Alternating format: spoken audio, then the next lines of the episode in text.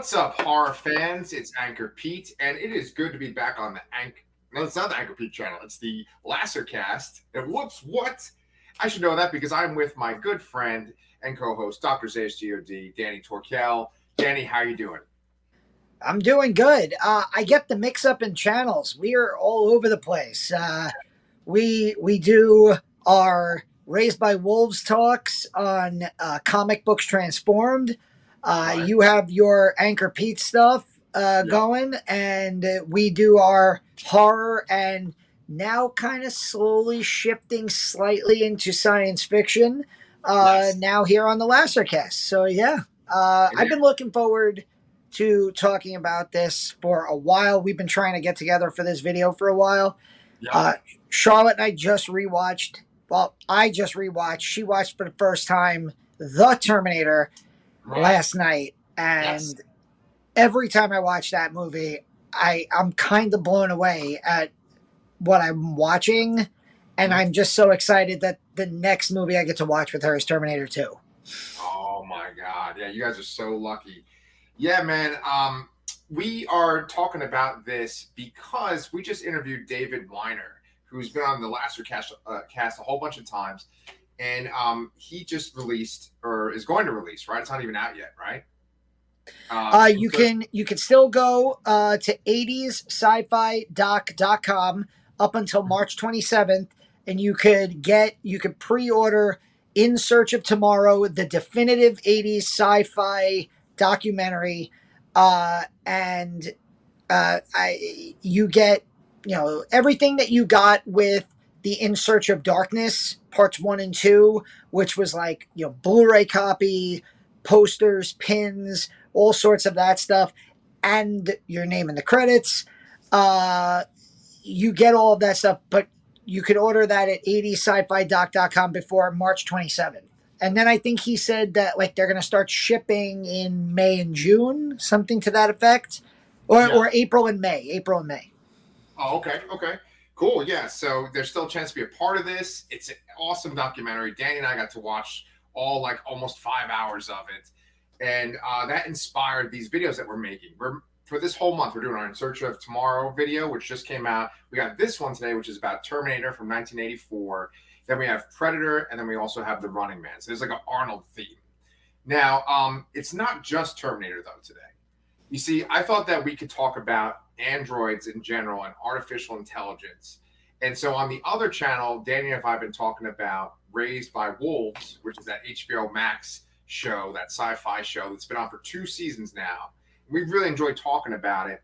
And there's definitely some parallels between Raised by Wolves and the Terminator. So I thought that's what we could talk about today. Is just basically androids, you know, these robots that look like people that have no problems just brutally killing people. So, with that being said, um, I just wanted to talk about uh, Raised by Wolves in case people aren't familiar with that show. So, basically, Raised by Wolves takes place over 100 years in the future. The Earth has been destroyed, just like it is in the Terminator, right? It's pretty much uninhabitable. But in Raised by Wolves, humanity is able to travel to another planet. They travel to Kepler 22b, and you have humanity broken into two factions the Mithraic and uh, the atheists. And the Mithraic are um, people that believe in this entity called Sol. And we find out that Sol is actually kind of like a signal that, even though they kind of treat it like it's God, it's actually this signal that's sending them messages.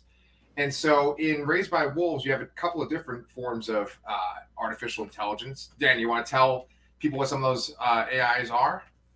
Well, uh, the main characters are mother and father, who are a pair of androids tasked with basically rescuing the atheist leftovers of humanity. They like take mother is like she's an android, but she's impregnated with these embryos. Um, only one of the children survives. Uh, they end up with more children later on, but mother and father are like caregiving androids. Uh, and mother is was originally a Mithraic necromancer, a like super destroying robot uh, who was retooled to be a caregiver. Uh, that we also in season two, which just ended, go watch it. It's it's so good. Uh, season two gave us uh, a couple of really cool new Android characters. There's a first. There's this incredibly beautiful production called the Trust, uh, which is the AI uh, the artificial intelligence that uh, governs the atheistic camp. Uh, and they just follow whatever the trust says. And then later on, we have grandmother, who is uh, another type of kind of super android in the way in the way mother is, but brought back through a series of complex procedures throughout the season. Uh, yeah, uh, the show pretty much. I mean, we we've brought up comparisons with uh, the obvious ones are with Ridley Scott's Prometheus slash Aliens verse, uh, where there's a lot of connections to the themes from Prometheus and the original Alien. But as we're going to talk about today, there's some very obvious uh, connections that can be made between uh, the androids in Raised by Wolves and Skynet in the Terminator franchise, or that's especially right. in the original Terminator. That's right. That's right. Yeah, yeah. And and so um, first off, just speaking about the androids, the concept of the android is so interesting, right? And I think that since we're a horror channel, we should talk about how scary an android is, right? because an android, whether it's Mother on Raised by Wolves or it's the T eight hundred in Terminator, um, you know, obviously it looks like a real human, and everyone would believe that they were looking at a human if they didn't know that androids existed, like they don't know in Terminator, right? They know in Raised by Wolves, but um, you really need to have a talented actor to portray these types of beings. And boy, did they strike gold with uh, Arnold Schwarzenegger with the Terminator. And I think that he probably has gone on to inspire the actors that portray androids up until this day, including uh, the actress that plays Mother. I'm forgetting her name off the top of my head. Amanda Collin. Oh, oh, right. Okay, she has like the kind of normal sounding name, and then some of the other female cast members looks like, ah, what are their names? But and then of course there's Abubakar Salim, uh, who I mean, we're both huge fans of. Uh, he plays father, and I think that just the the gestures that they make to kind of show there's a robot underneath that skin. I, I was thinking about this, Danny, after watching um, both Raised by Wolves and Terminator, that even though they're playing a robot and they're a scary force that the protagonists are running away from, uh, there is like a body horror element when you have androids. Oh, right? I mean, uh, I made the mistake of putting the Terminator on uh, during dinner last night, and there's the very famous, maybe it's become infamous scene uh, where uh, Arnold goes back to the hotel to repair himself with the scalpel, and Charlotte kind of gave like a. I couldn't eat anymore. I don't know if you. I don't know if you heard in the background. She's she's right over there, but yeah, yeah uh, it was she was like, "Oh, I, I don't want to watch this. Oh, I don't think I'm hungry anymore." As he's like, you know, sticking the scalpel in his eye to, and you you see for the first time, like the inner workings of the actual machine inside of him. Um, first in his arm, then the eye. There's a ton of body horror aspect, and and of course, uh, for for those of you who have watched Raised by Wolves, uh, this season grandmother is brought to life in a process that is more, I would say, is much more similar to uh, Hellraiser. Uh, right. The scene where uh, Frank is born out of the blood in the attic. Uh, right. That that scene is directly influenced by Hellraiser, which is one of the great body horror films of the '80s. So there's right. there's definitely a, a body horror connection to to to the idea of cyborgs and androids and yeah. So what's interesting about that? There's there's two real interesting things about that. When something happens to a robot, whether it's in a cartoon or a live action movie, it gets a pass from the rating system because it's a robot. It's not a human. You can do all kinds of deranged things to it. Uh, Brian, who's from the Comic Books Transform channel, and I are tremendous Transformers fans. We love Transformers. And in the Transformers comics and in the cartoon movie and the live action movies, they do like horrible, despicable things to Transformers. They just like dismember them, shoot them. You know, in Transformers, the movie from when I was a kid, uh, you know, one of them gets shot and like melts from the inside. So you're able to do so much when it's a robot. Now, with these live action uh, movies like The Terminator and then the show like uh, Raised by Wolves, you can do all these kinds of horrible things to these characters, even though they look like a human, they're portrayed by a human. That I think that if you were to do it in a regular horror movie, you might be getting that NC 17 rating. I mean, it, we didn't even mention the Vrille, uh, which is right. When you talk about body horror, yeah. Uh, on Raised by Wolves, there's a, a, an android character named Vrille who has her face sliced off, and so it's a a human girl, but with the uh, the robotic face shining through, right. and it it's an absolutely terrifying image that they just kept showing, and uh, yeah, um, and and you know the idea that that's a, a young actress playing that that role yeah like if that was just a female character if that was like the daughter of you know the, the group you could not get away with that at all yes. uh, or i think hbo max would be a lot more skeptical of the show having right. that be done right so i was going to ask you danny then do you know because right behind us on our little screen is uh, the T800, and then there's also Mother as a necromancer, right? Do you know the uh, genesis for either of these two, like where they got the images for those, the inspiration? The the Terminator Genesis. Yeah, yeah. Like, do you know where James Cameron got the idea for that Terminator?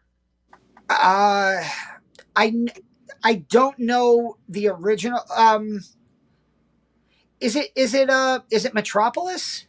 It's no. So maybe the actual design is inspired by Metropolis, but for the Terminator, it's real interesting. And you probably heard this this story. It's almost like an urban legend. But James Cameron, when he was on the tour for his movie Piranha, when he was at the premiere of Piranha Two, the uh, the spawning, spawning, yeah, he was in Rome and he was sick and he had a fever dream, and he had a fever dream that had this cybernetic figure crawling out of the flames and it had like kitchen knives in its hands.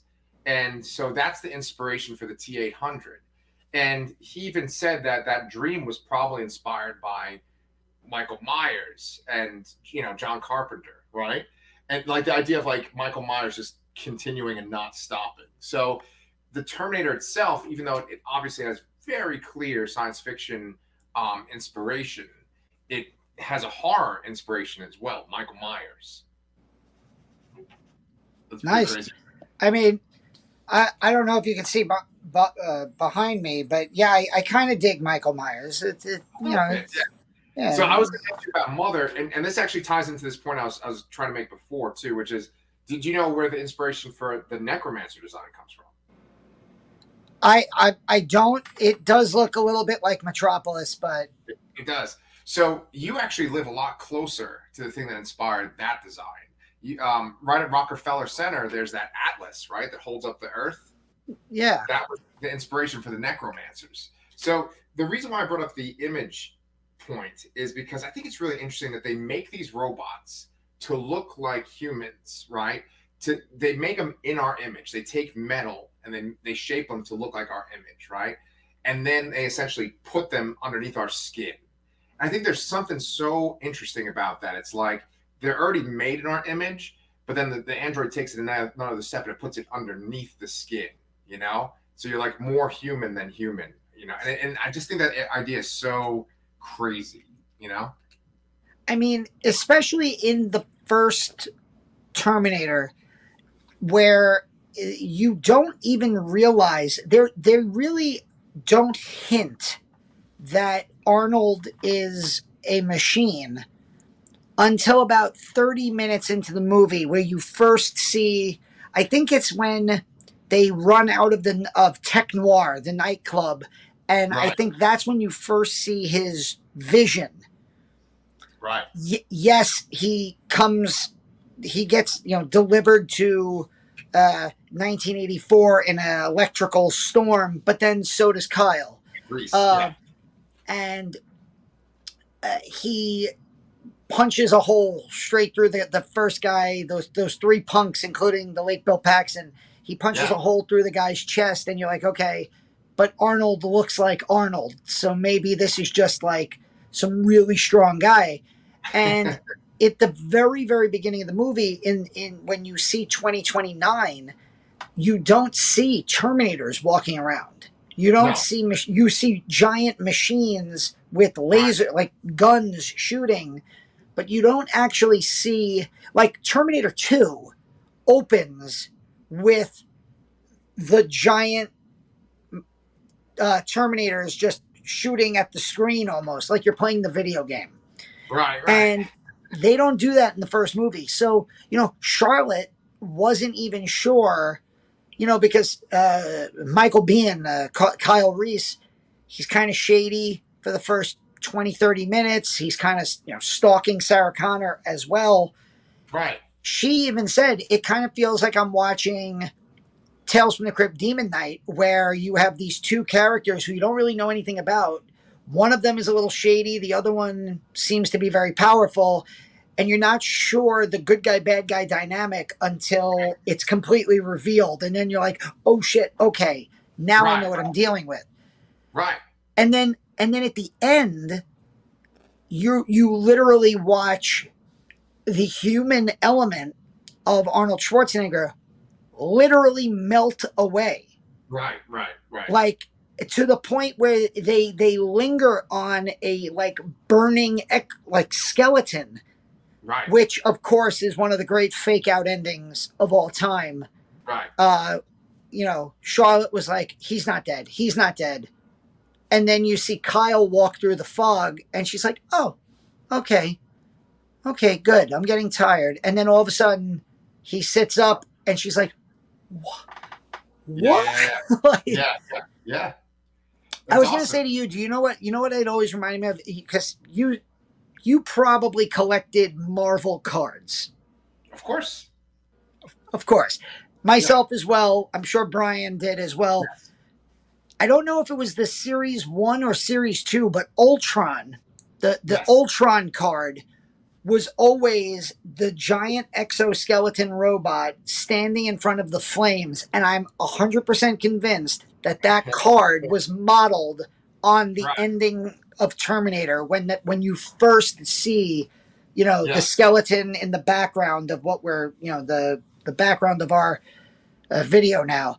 Yeah. Yeah. Uh, You know, it's But- interesting that you bring up Ultron, right? Because Ultron is very similar to Skynet, and it's very 100%. similar to Mother. You know, it, it's this idea that humanity creates something that's supposed to help humanity. It's supposed to be a tool, and it's interesting because whenever you see these creatures in, uh, you know, androids in a movie or show, they either are presented as like the caregivers, like the protectors, the helpers, like Mother seems to be, or they are the complete annihilator, killing machine. Right? There's there's like kind of no middle ground, right? And I think it's because there's no like inherent personality, which is kind of interesting too, because in Terminator 2, the the T800 starts to develop a personality, and Mother on uh, in, you know Raised by Wolves starts to develop personality too.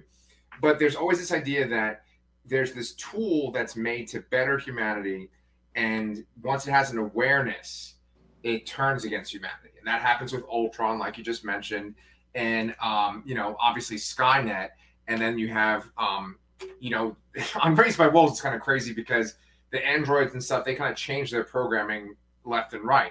But you mentioned the big AI, which is known as the trust, and the trust um, seems the most benevolent when you compare it to like Skynet or Mother. But even the trust does things that hurt humans, and, and it actually almost kills a little boy on the show, right? So like, whenever it's doing something that's like for the greater good, the greater good always seems to be to kill people. you know? Well, yeah, that always comes back to the. Uh, I've brought this up on our Raised by Wolves uh, discussions, uh, like the Asimov principle of like you know uh, that robots will always robots will never. Uh, you know, the rule number one is you never hurt human life, but then eventually what always happens in these stories is that they realize that the biggest threat to human life are humans. And so right. humans have to and that's that's basically what kyle tells sarah in the terminator is what happened with skynet. We invent skynet. It's 1984 i'm assuming it has to be there's like cold war implications in there. Yeah. and and then very quickly skynet uh, the ai becomes self aware and recognizes that humans are the biggest threat. And the war of the future becomes robots versus humans. Right. Uh, you know, I wrote down a few, like just like I Robot was very similar. The Will Smith film, which is based on an Asimov story. Um, I wrote down Ultron. I wrote down Mother, but from Alien, Ridley Scott's Alien. Oh. Okay, perfect, perfect. Uh, yeah. And also, uh, have you seen Ex Machina, the Alex Garland yeah. movie? Yeah. Like another awesome. great example of like we they create the um, Oscar Isaac, right? He creates right. like the, the most perfect AI, and then of course the AI locks, you know, kills one human, locks another in the this unescapable building, yeah. and escapes into the modern world to probably end up taking over humanity. right, right.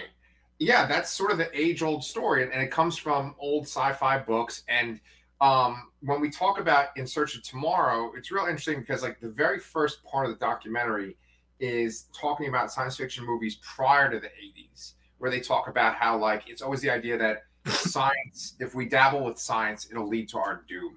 And there's this kind of pessimistic ver- version of science, right? Or, or of the future. And um, what David does in his documentary is he makes it look like the 80s is this optimistic, uplifting time, right? But science fiction prior to the 80s was all about the warnings. And it always seems like when you create AI, it's going to lead to our destruction. And so there are other movies in the 80s that are examples of this, but I feel like Terminator is just like the prize example. And so I thought we could kind of pivot in our discussion and we could talk about why the Terminator is so lasting, like why the Terminator movie itself is so iconic, you know? Because obviously we decided to do all these Arnold movies. This movie like solidified him as the biggest movie star, right? And um, there's a lot of interesting stuff from behind the scenes. But um, for me, I want to hear your reason. But for me, I think the reason why Terminator works so well is because it's so like everything it wants to do, it does, and there's no uh, like fat or anything. It's it's just very direct. It's a very quick movie, and it's so funny because it's a movie about an efficient killing machine, and I feel like the movie itself is a fucking efficient killing machine. I feel like it just knows what it has to do and it does it. You know. One one of I, I'm so glad you you you took the words right out of my mouth, as Meatloaf would say. Uh, the I noticed last night um, just how efficient is like the perfect word because this movie, from the moment the tech noir scene starts everything. The tech noir is the name of the bar that Sarah Connor goes to to hide out uh, and wait for the police, where the Terminator and Kyle, uh, the Savior from the future, meet to like f- have their first duel, their first fight, and that's where you get the you know the dialogue is so on point.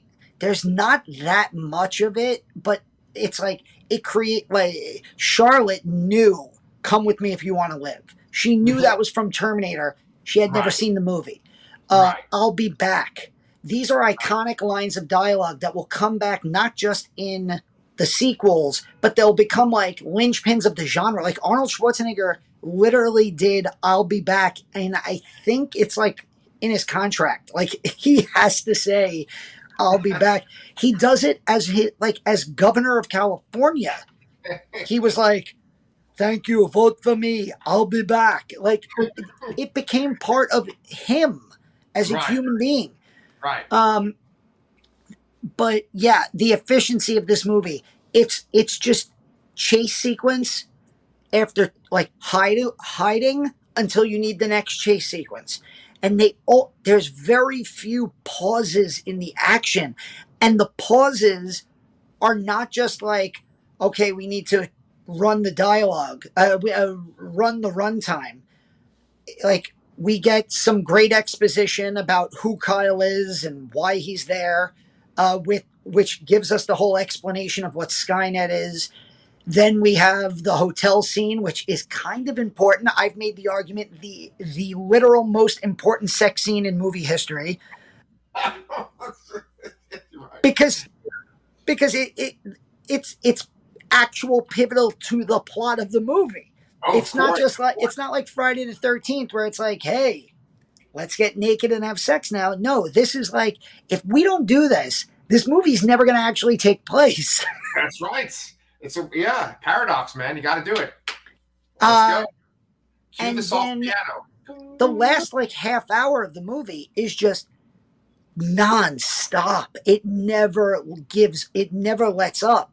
It's right.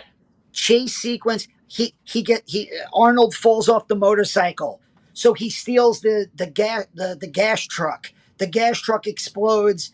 We watch the skin melt. Well, Arnold's not in the movie anymore. That's the end. Nope. Now he's the the robot skeleton is walking after them. They blow it up. Now it's crawling after her. It's like it doesn't fucking stop Right. and right. it's and and in that regard you know there's always that debate over you know people who say well the first terminator is kind of like a, a slasher movie yeah because you know jason existed J- uh, there had been by 1984 there had been three or four three three or four jason movies already Wow. and like you, I know that we uh, you mentioned John uh, James Cameron compared uh, you know based the Terminator on Michael Myers.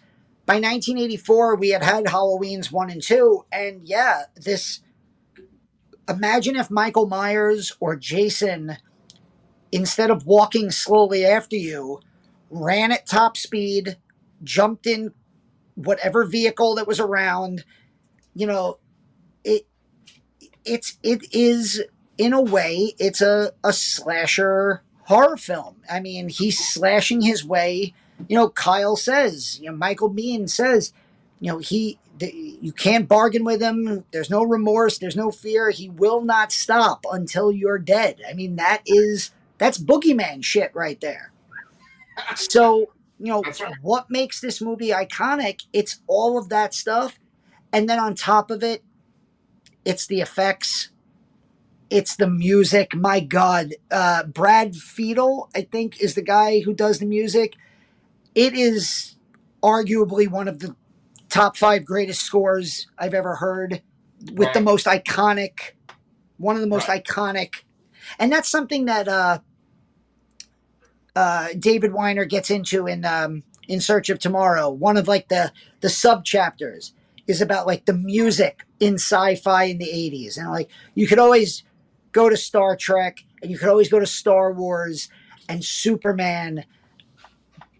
The Terminator music, my goodness. I mean, Yes. like you could just walk around and just go like dun dun dun dun dun and everyone knows what you mean by Yep. just those what four beats or five beats like- it's almost as iconic as jaws it really Right. is yeah, yeah, yeah. Um, sorry i went off on like I, I the movie's so fresh in my mind and i i always forget terminator 2 is one of the most important movies of my life like it's one of my all-time favorite movies and because of that i always kind of forget just how great the original is until i Right. rewatch it Right. and yeah oh man it's so good Yeah, yeah, no, no, I, I completely agree. I mean, and there's actually this great part on the In Search of uh, Tomorrow documentary where they talk about the Terminator music specifically and how they get that kind of clink noise into the soundtrack too. I'm not going to spoil it. You guys can go watch the documentary.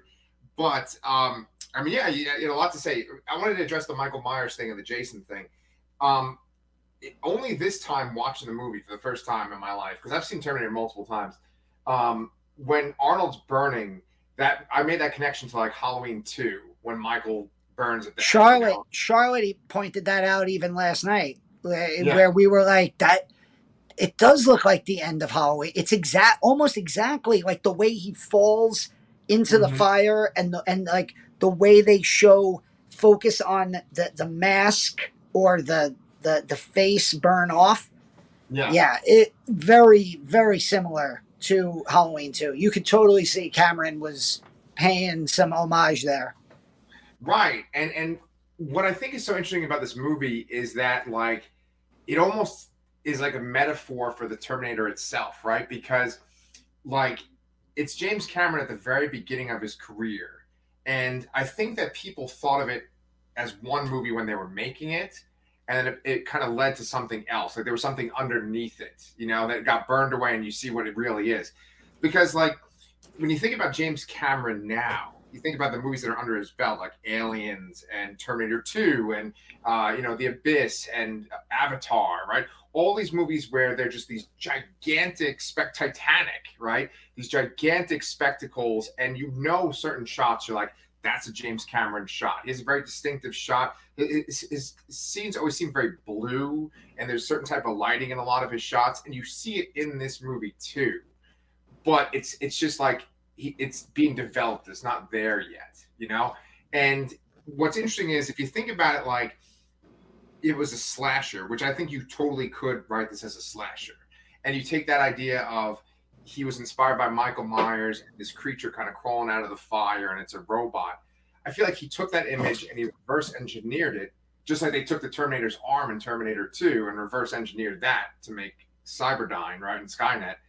Um, you, you take that crazy image and you're like, okay, well, how am I going to make this into a, a, a 90 minute movie of this creature walking around? Well, I have Stan Winston at my disposal, the, the most amazing friggin' tech, you know, sci-fi uh, special effects artist out there ever. But that'll be too cost effective or not cost effective to have that throughout the whole movie, right? So we have to have it to where he can infiltrate and people will see him and not think he's a robot because that way you can have an actor play him. So they they come up with the idea of okay, well you have to put human skin over it so that way it can go back in time because that's one little catch that they throw in that I always forget. Which they ask uh, Kyle Reese, they say, "Well, how come you don't bring back a laser gun from the future to shoot this thing?" And he says, "Well, you have to only have living tissue or living organic Yeah. matter, right?" And so that's why the Terminator comes back as an infiltration unit. And um, you know, we only see the actual robot itself at the very end. And I think we're so used to seeing T2 and thinking that the robots are all over the place. But you made that good point of, yeah, we don't see it in, at all in the future, with the exception of that one scene. And that one scene is maybe the most horror movie part of the whole movie. When we cut to Kyle's memory of the future, and he's sitting there in the bunker and he sees this little girl and um, he has Sarah Connor's picture and a Terminator comes in and just starts blasting everybody. He's able to get a few shots off on that Terminator, and then we get this crazy. This is a nightmare vision of like the face of this cyborg with its eyes. Man, that, I think that might actually be the scariest image in the whole movie. Yeah, nah. It, there, there's a lot of scenes like that uh, sprinkled throughout. You know, it, just the, the the scene in the hotel room that I talked about earlier, where some of the special effects in that scene have not aged very well. Sure. But Sure. you know, what do you want? Like, you know what, Arnold? Can you just cut your own eye out for you know a good shot? Yeah, well, no but like just the idea of him like taking the scalpel to the eye, you know, and like, "Wah, what are you doing? right, Uh, right. the even though it's an action sequence, like whenever you see guns in a movie, you associate it as an action sequence. But him walking, him going into the police station is, you know, how different is that scene than Malignant's police station scene? You know, Right, right. Malignant is a horror movie that came out last year, and in and it's in its most batshit crazy scene, the mysterious monster killer goes crazy and murders all the policemen in a police station. The only difference is it's stabbing them with knives. Which make it horror. Here you have a giant robot covered in human flesh, just shooting, getting shot, but not feeling anything.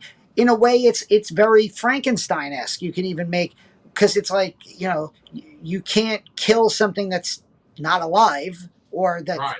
it, it, it there's a lot of uh, of moments like that throughout that totally feel horror movie ish in the middle of this sci-fi action movie.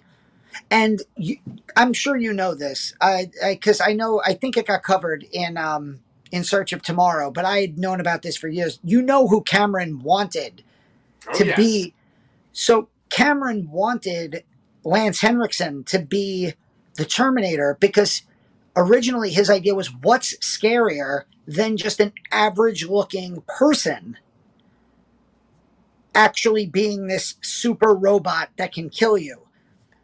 The studio decided they wanted a guy who looked like Arnold Schwarzenegger and of course the rest is history but there's that that probably now the movie probably isn't as famous. No offense to Lance Henriksen, the movie's probably not as famous with him as the Terminator, Right. but it's probably scarier.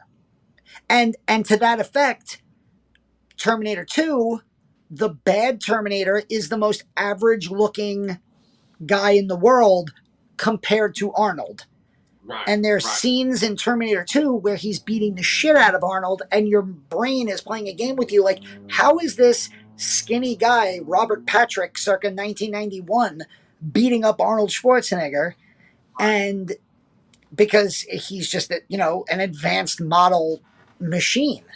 Yeah. Um, And I, I think there's part of me that always would have loved to. And then, of course, you know, Lance Henriksen gets to play Bishop the android in Cameron's next big science fiction action blockbuster. So he didn't Right. exactly get lost in the shuffle. Yeah. You know, there's there's so much, much interesting behind the scenes stuff of Terminator, and of course there is that Lance Henriksen note. I, I don't know how uh, accurate the Wikipedia is, but they claim that when they wanted to go get financing for the movie, they had Lance Henriksen dress up like the Terminator, and he had scratches on his face with makeup. He had a leather jacket on, and he had like uh, gold plating for his teeth. And he kicked the door in and sat down and, he, and then people didn't know what the hell was going on in the office for the uh, producers, and so that was how James Cameron kind of pitched it to them. Um, other people that they considered for the Terminator were uh, Mel Gibson and also uh, Stallone. According to the Wikipedia, they uh, thought about having O.J. Simpson play the Terminator, and James Cameron didn't think that he people believe he was a killer. Yeah, that's the story. Yeah, yeah, yeah, yeah. But um, Arnold himself has uh, said when he was being interviewed around the time, he, he thought of the movie that it was going to be like a B movie or that it wasn't going to be a big hit. He, he referred to it as, as like a shit movie when they were just starting out, when they before they started filming and stuff. But then when he started to see the footage that James Cameron had shot, then he was like, "Oh no, this is going to be something big." And of course, it just became this big, huge. It's it's really also just from a, a Schwarzenegger standpoint, it, it's kind of crazy because he was still working to uh, get his English down. Obviously, the Right. movies he had made before this were not big time successful movies. I think Pumping Iron, the documentary, was probably the most big time film that he had been in up until that point. he, he uh, was in Conan too. Oh, he wasn't. This is after Conan. Yeah, Okay, so because he even in Conan though he's this movie really sent like i if you're already Conan and to then become this near silent stalker killer bad guy it's you running the risk you know he doesn't have at this point in his career he doesn't have 10 other nota- notable hero movies so like Right. when uh you know Denzel Washington decides to do Training Day, he has an entire career of being the great good guy. So it's oh he's he's playing off character. right. You know, it if you look at the next five years, only five years of, of Schwarzenegger's career, he's just basically good guy, good guy, good guy, good guy, action hero, action hero, action hero. And to Right. think that that came off the bat of this performance, you know, instead of being cast as like a, a just a continual silent villain for the rest of the decade, he's. It's Yeah. really interesting that like a year later he's doing Commando, which is a borderline action comedy with all the one-liners in it. Right, know? right, right. Yeah, yeah. I mean, Arnold obviously has had his impact on sci-fi, and I think it is really interesting that you say that. That you know he could have been marked as the villain. I think because because he only he says less than hundred words in the whole fucking movie. You know, I think it's just because he's so larger than life that they couldn't really think of another kind of silent killer that could be the Terminator, right? Like, what other like you know steal the show kind of villain do you have in sci-fi movies? You know, maybe you have Darth Vader, but obviously he talks a lot. But like, um, it, it's just they had to make him a hero because he's so big in this role. You know, it's just so iconic. Um, and, so, you know, obviously he kind of redeems himself and becomes the hero even in Terminator 2. You know, he's a, a good version of the T 800 and he's kind of reprogrammed just like Mother is reprogrammed. That's another thing that kind of ties it. I wanted to throw that in there too. Another comparison between uh, Raised by Wolves and Terminator is that you have these killing machine, or at least Mother's a killing machine, and they reprogram her to protect humans. And uh, another thing that is a connection between the two is the the futuristic world, like the Earth itself. Like the Earth in Raised by Wolves looks like the Earth in Terminator, you know. But um, And it's only I mean- 2029, which is seven years from now. yeah, yeah, yeah. But I think what was it like 1997 is when Skynet. August 29th, 1997. There we go. Yeah, yeah. So I think I was like 14 or something. I, maybe I'm a little off. 96. 15. No, I was 15. Thank you, thank you, thank you. Yeah, yeah.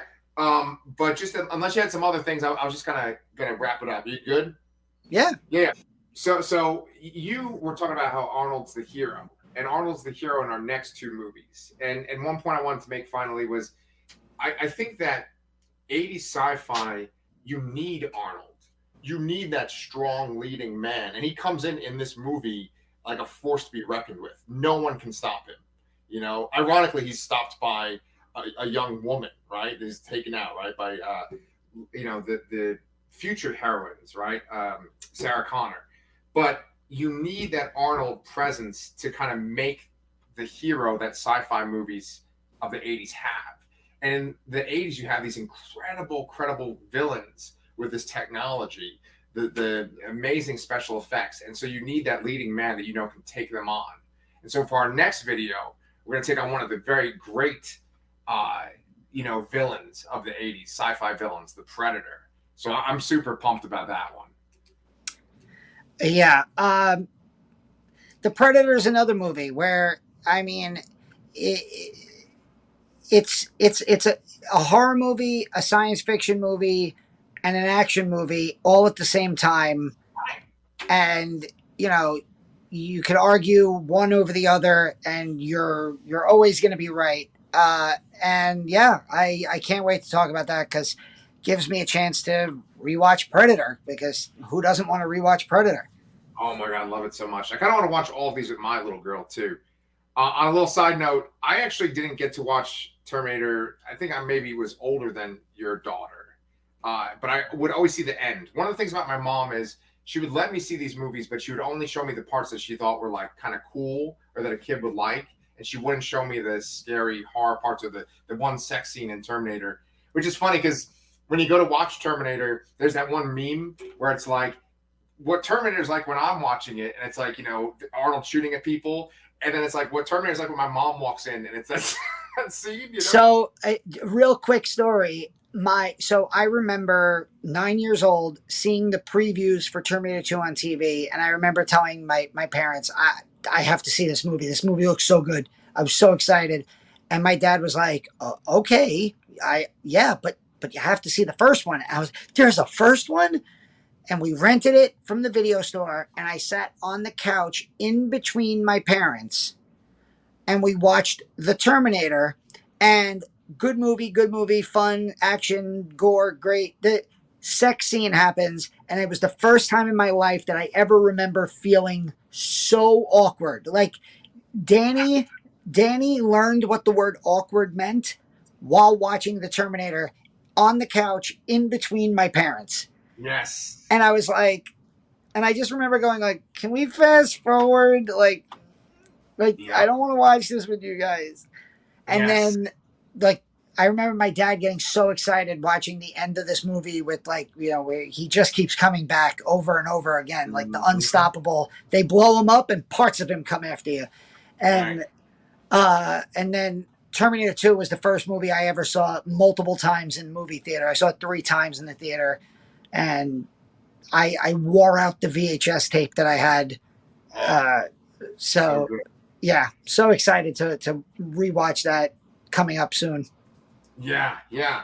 Um, D- Danny's uh, innocence was lost, just like that blanket that was in between uh, Linda Hamilton and Michael Biehn's hand. You know, just whoop, right at the very end there. Um, yeah, and, and that's the thing is my mom, like, she didn't show me any of the pr- previous stuff, but at the very end, that scene where it's like crawling after Linda Hamilton, and she's like, "You're terminated, fucker," and she pushes the button. Oh, so good, so good.